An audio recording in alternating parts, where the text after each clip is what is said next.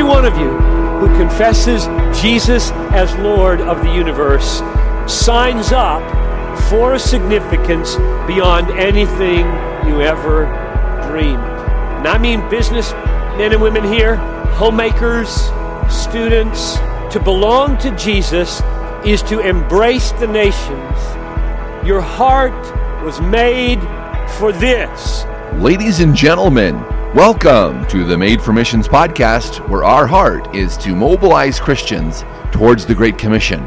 For more information, go to my website at MikeFalkenstein.com. That's Mike Falkenstein, FALKENSTINE.com. Thanks for joining us. Ladies and gentlemen, thank you so much for joining us for this, the 32nd episode of the Made for Missions podcast. Thanks so much for joining us. I am Mike Falkenstein, one of your hosts, and I'm here again today with Ken Watmore.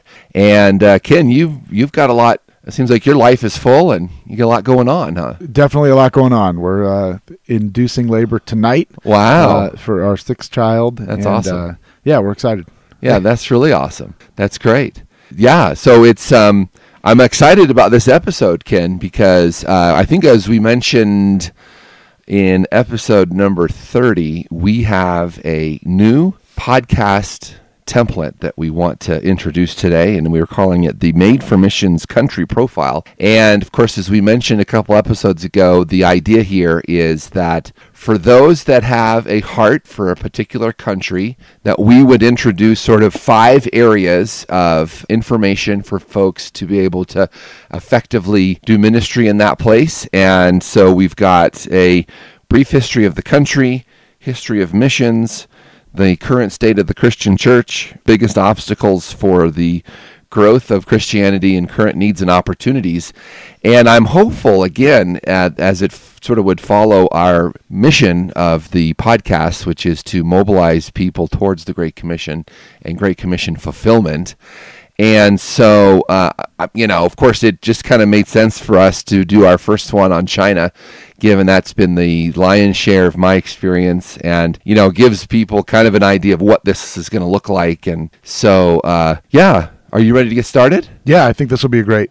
So, and I think as we talked, we're going to kind of maybe change roles a little bit for this episode. And because this is really your wheelhouse, the answers to the questions that we want to talk about today. So, I wanted to ask you a few things that could encourage our listeners to kind of evaluate maybe these five questions or these five maybe information segments, right? Yes. That talk about missions in a particular country, giving a country profile as it relates to maybe getting started in missions there. Mm-hmm. So I think what we'll talk about today will help anyone who is just starting in the idea of missions, whether it's short-term or long-term. It's the idea of going to a new place, right? And maybe joining a group that's already there but not well-established, or maybe it's starting something that's all brand new. I think these kind of questions, or at least, like I said, information segments will address the things that you really need to focus on to be effective in the mission and to be well prepared, right? So yeah, right. So Mike, you kind of outlined some things that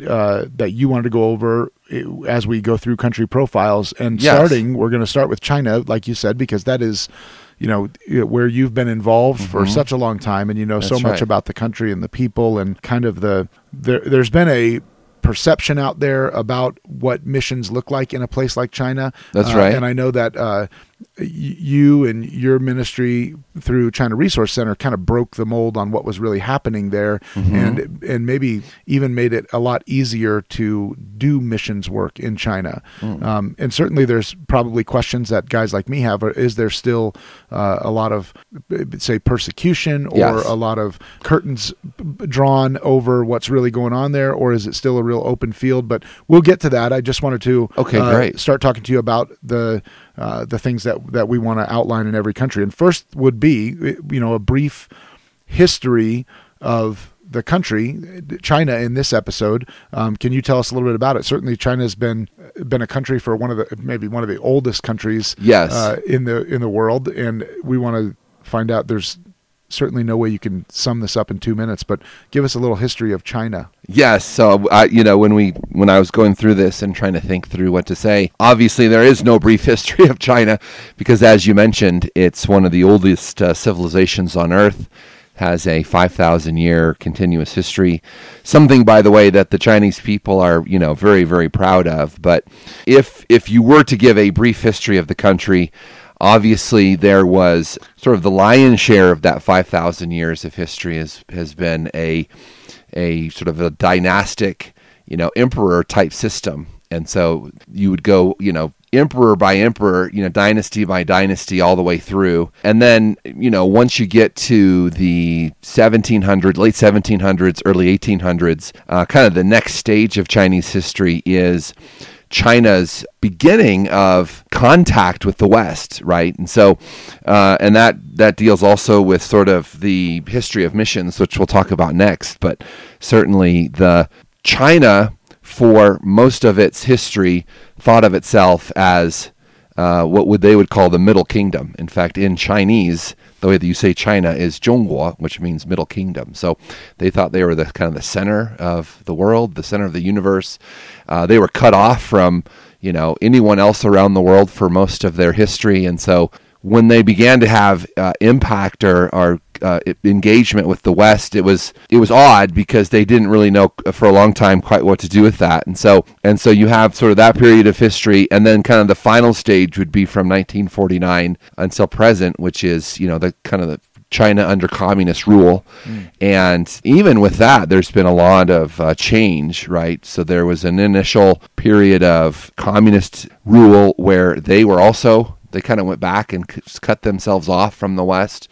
In the early 1980s, then they had a change in leadership. Those leaders said, no, we need to kind of re-engage with the world. And so then from, just call it 1982 until the future, there's been kind of this, we're communists, but we're becoming less so, especially in terms of their market economy. And so, and as quickly as I could give a brief history of the country, that's kind of the maybe two or three stages of, Chinese history. And we're still sitting in that last stage. Yeah, that's right. Yeah, that's right. Yeah, we're a little different leadership. Yeah, that's right.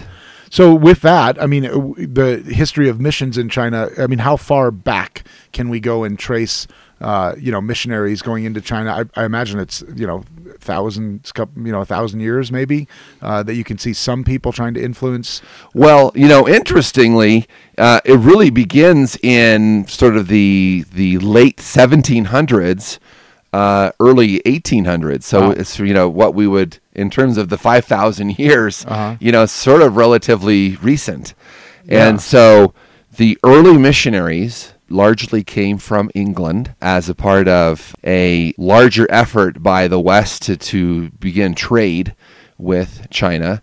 And so a lot of times the early missionaries actually came on these ships with these traders, as serving sometimes as translators, and so, you're really talking about kind of early 1800s. Kind of the main push then was Hudson Taylor and his effort in the mid 1800s to push into the inland parts of China. So there's what for them is the East Coast, and there are those cities that are just easy to get to because they're on the coast. Mm-hmm. And so his push to get missionaries into the inward parts of China in the mid 1800s is kind of the main. We're talking about now hundreds of people that felt called to be involved in China. That then led to a reaction by the Chinese, who felt that they were the Middle Kingdom. They were superior.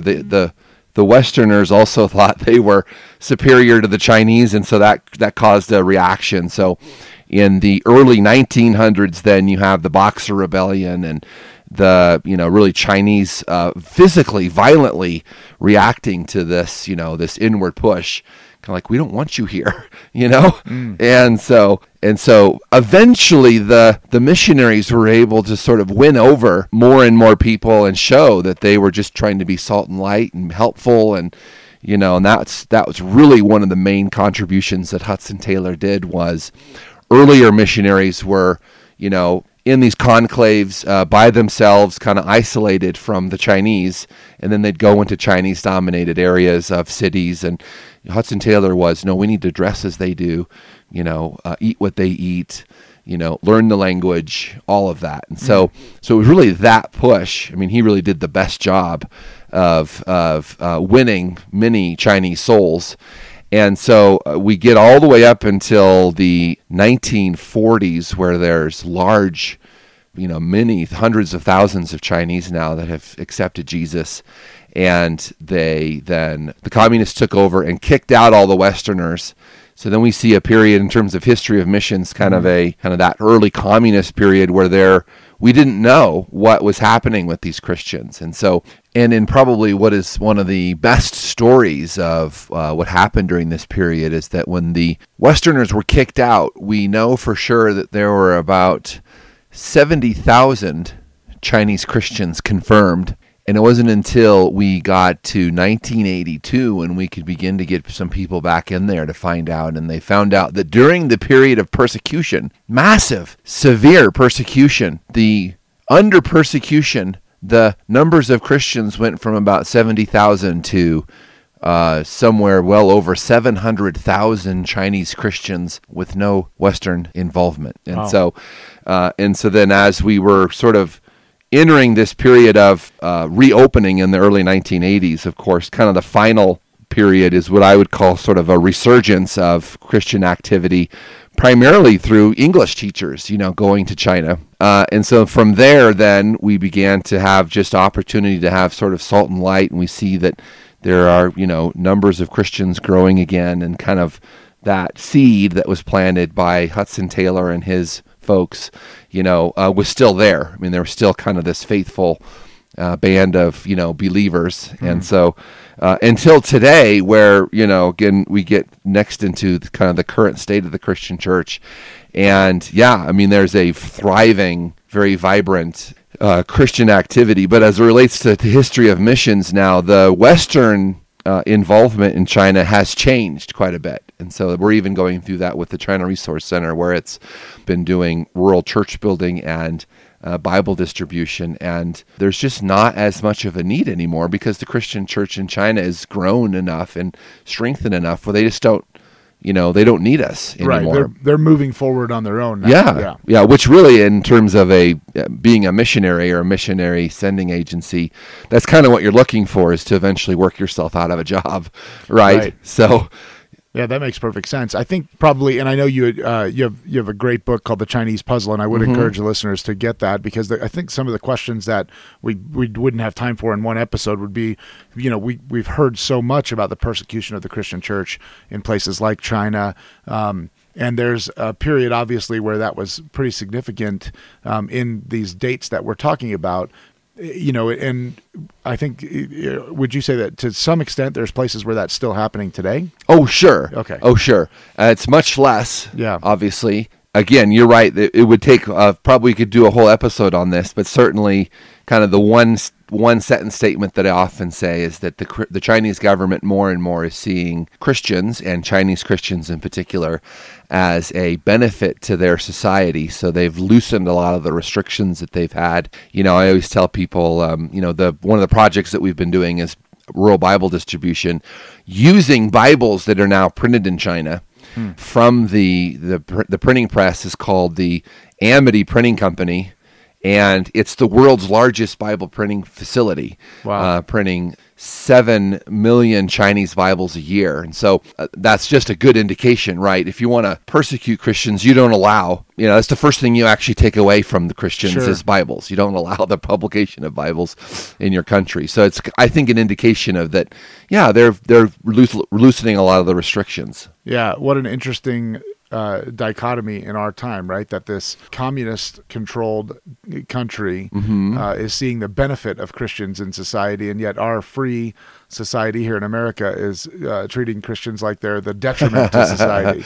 That's right. It's an interesting thing. Yeah, more and more people are kind of, you know, as I talk about China, they often say that. It's like, gosh, they're on kind of this increase of activity. We're on sort of a decrease, and it is a very contrast.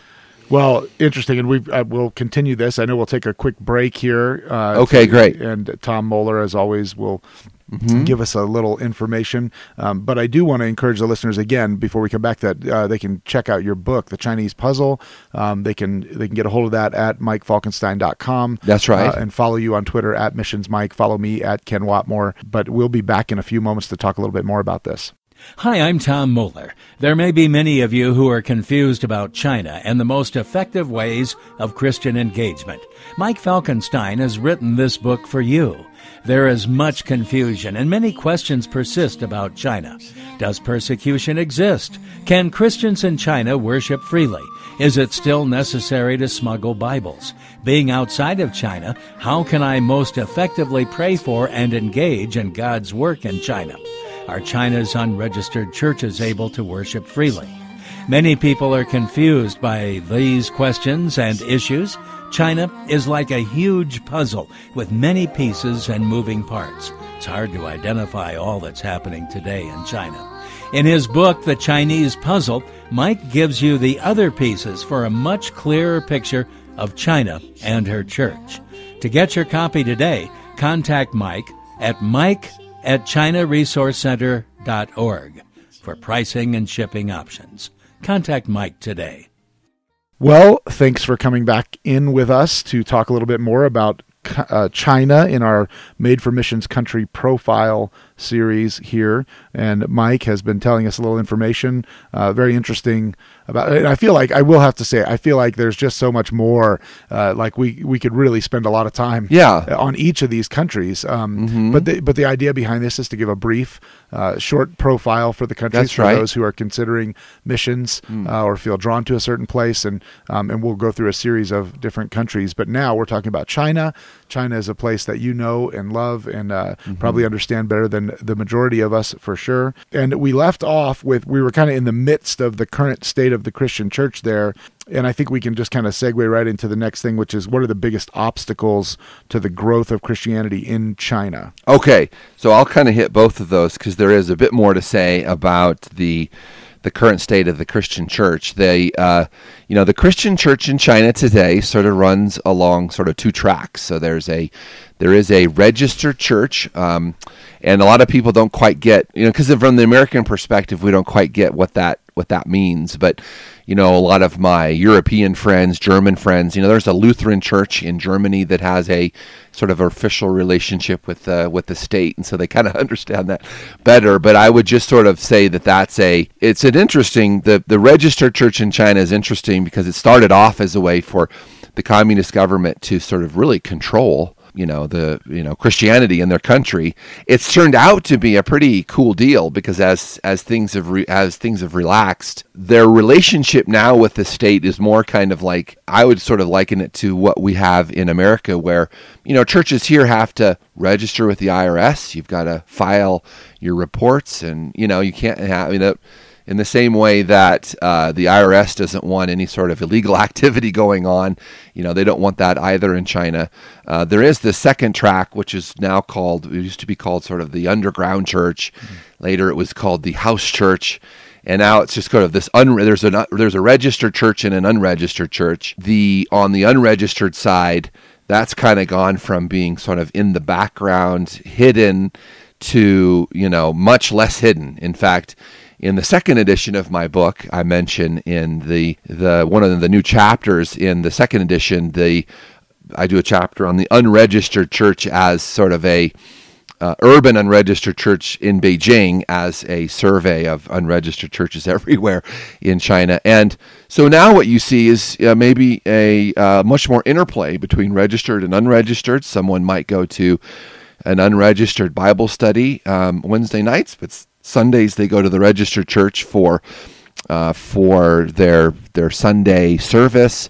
Of course, the registered church is where these Bibles are sold, so it's a safe, reliable source for Bibles, and so you have much more interplay between the two. In terms of biggest obstacles of the growth of Christianity, again, I would have sort of two things to say about that. One is, in urban areas, you know, these urban Christians and urban people generally in China are doing well financially. Mm-hmm. And so actually they're beginning to get into sort of what we've had in our Western church, which is, you know, materialism, possessions, and those things becoming kind of number one on the list of our lives and of importance rather than, you know, God being number one. Right. And so they're having, you know, they're having to battle some of that a little bit.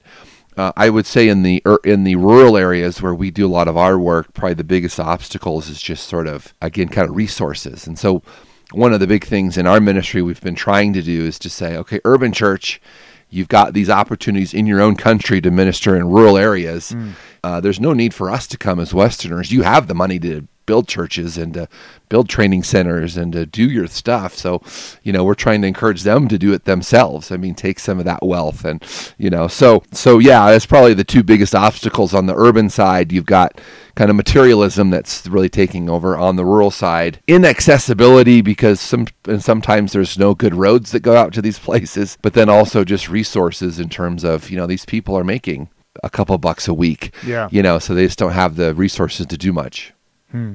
That's interesting. And I, again, to look at probably where the church as a whole suffers the, you know, the most in its growth across the globe, I should say, is when people start to get comfortable. Mm-hmm. That's right. They start to turn away from God. And we notice that here certainly and elsewhere. It seems like that is the beginning of the decline of the church in every place is that's right. When people start to get more comfortable and relaxed, they relax not just their trust in the Lord, but they also relax the discipline and the foundational doctrine that God has given us in His Word. Yeah, that's right. That's right. Interesting. So, if you were looking at where missions is at in China now, yes. What are the Bible Printing Press? Yes. They're obviously making some great advances. The church is moving forward on its own now in the country with people from the country. What are the needs? If we're looking at it from the outside, that the yes. missions work needs in China. Yeah, I would sort of say there's two or three things, and it has changed. So, you know, on the one side of what they don't need from us anymore, I don't know that they need a lot of us to go to do evangelism there in kind of this traditional way of, you know, you go and you teach English or you know, whatever. Again, if there's one thing that we don't need to teach the Chinese about, it's sharing the. They're so great at sharing the gospel, and the example I give about that a lot of times is, you know, we go out to these rural areas, and this is now happening in urban areas too, which is an interesting dynamic, but. They're telling us that they're baptizing 500 new believers a year. Wow. And these are just churches that have no material resources at all, right? I mean, this is just a total spirit work. I mean, it's just the Spirit at work in these places. And there's not probably a lot of places in America or Canada or the West where we're seeing 500 new believers a year, right? So right, and especially in rural areas, you're talking about like literally like farmland and well, right, and so now a lot of these rural people who have kind of this passion for evangelism are coming to urban areas because that's where a lot of the job opportunities are, and so now we're seeing this in urban areas too. So. But in terms of needs and opportunities, really, we're looking at things like there's a desperate need for theological training, both in urban and rural areas. And so with our ministry, we're trying to address that directly through some pretty unique ways. And so that's been fun, but certainly, yeah, theological training. You know, when you talk about churches that are having 500 new believers a year without a lot of theological depth, you know, you see a church that's an inch deep and a mile wide. Right. So that's certainly a need.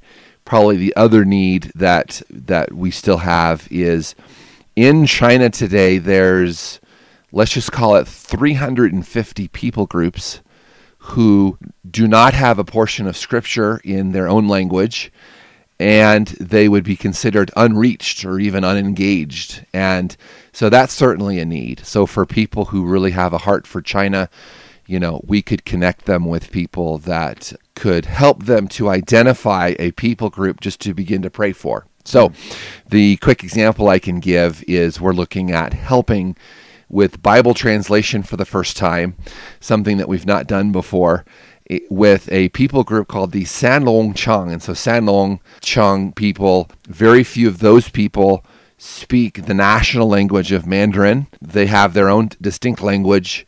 They have no Christians within what is probably 20,000 people. And obviously for people in the West to go, okay, the Sanlongchung, we wanted to first begin to pray, begin to see what we can do, go visit those areas and develop relationships. And it would only take 350 churches to take one of these groups each to go, that's where we're going to focus, and we're going to be able to, we're going to help Wycliffe Bible Translators, get a Bible in their language. And we're going to send some people to do evangelism, Yeah. And so that would probably be the other main opportunity is these 350 people groups. Interesting. So, yeah, I don't think... I don't think I realized, well, I know I didn't realize, I just don't think I would have imagined there's still that many people in a country like China that would be considered unreached because of a differing language. How many languages are there in China? Yeah, it's a very good question. There are some 1,500 people groups, and they probably don't all have their own distinct language, but many of them do. Sure. So there's a lot. There's a lot of them.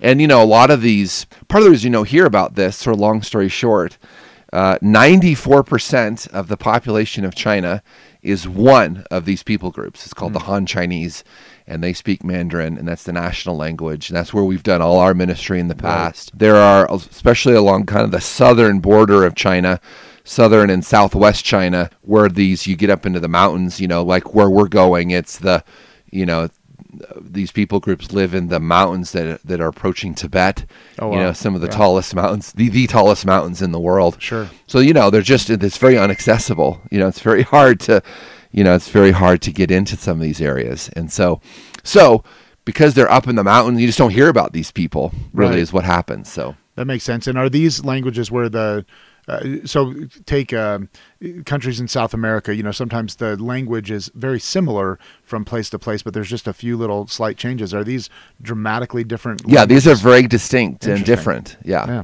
Well, I have curiosity in these topics when we talk about countries too. That's amazing to me. Well, with that, I would just say, having gone through this, what would be maybe your wrap up on China's country profile?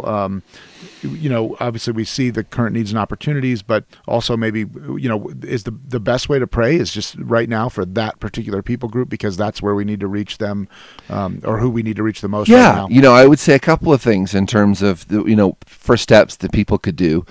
Obviously begin to pray, see how God wants to lead you.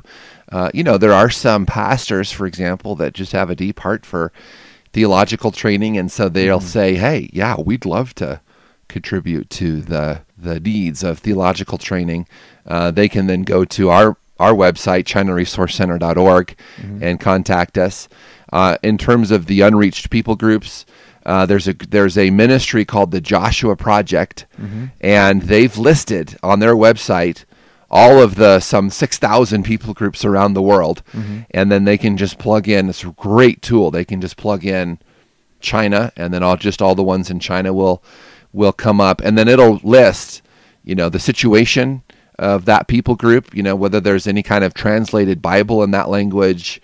And then, I would just say begin praying through the list, and you might just go, these Chang people, we'd love to, because God will do that, right? I mean, God will lead people accordingly to how, and again, it would only take 350 churches that would be willing to do that to meet the need. And then all those people over time would be reached and engaged and have a Bible. And so, I mean, that's a larger part of kind of our Made for Missions emerging message is, it seems like after 2,000 years, this job of getting to these unreached people should have already been done, right? Yeah. So at least we want to encourage people to go, okay, it's not done. Let's go do it. Let's go finish it. Right, and not rely on the things like, I mean, I hear a lot that people say, well, with technology today, and even I would say with technology today, you know, people are getting reached more and more, but you're talking about areas where technology is not... That's right. Is non-existent. There's really very little. I mean, they may now have some cell phone technology, but that's probably about it. Interesting. Well, thanks again for walking through this with us, and we'll continue to go through these country profiles. And again, I just want to say, if people want to follow Mike, you can get to him on Twitter is the probably one of the best ways, because I know he's real active on Twitter, is his handle. And then you can go to MikeFalkenstein.com. And, of course, I don't want to leave out the ChinaResourceCenter.org as well. Yeah, particularly for this episode. Absolutely. So, well, thank you for joining us. We really love talking about these countries, and I know Mike loves particularly talking about China. So thank you. Thanks, Mike. Right. Yeah, that's great. Thanks, everyone, for joining us, and we'll look forward to having you on the next episode of the Made for Missions podcast.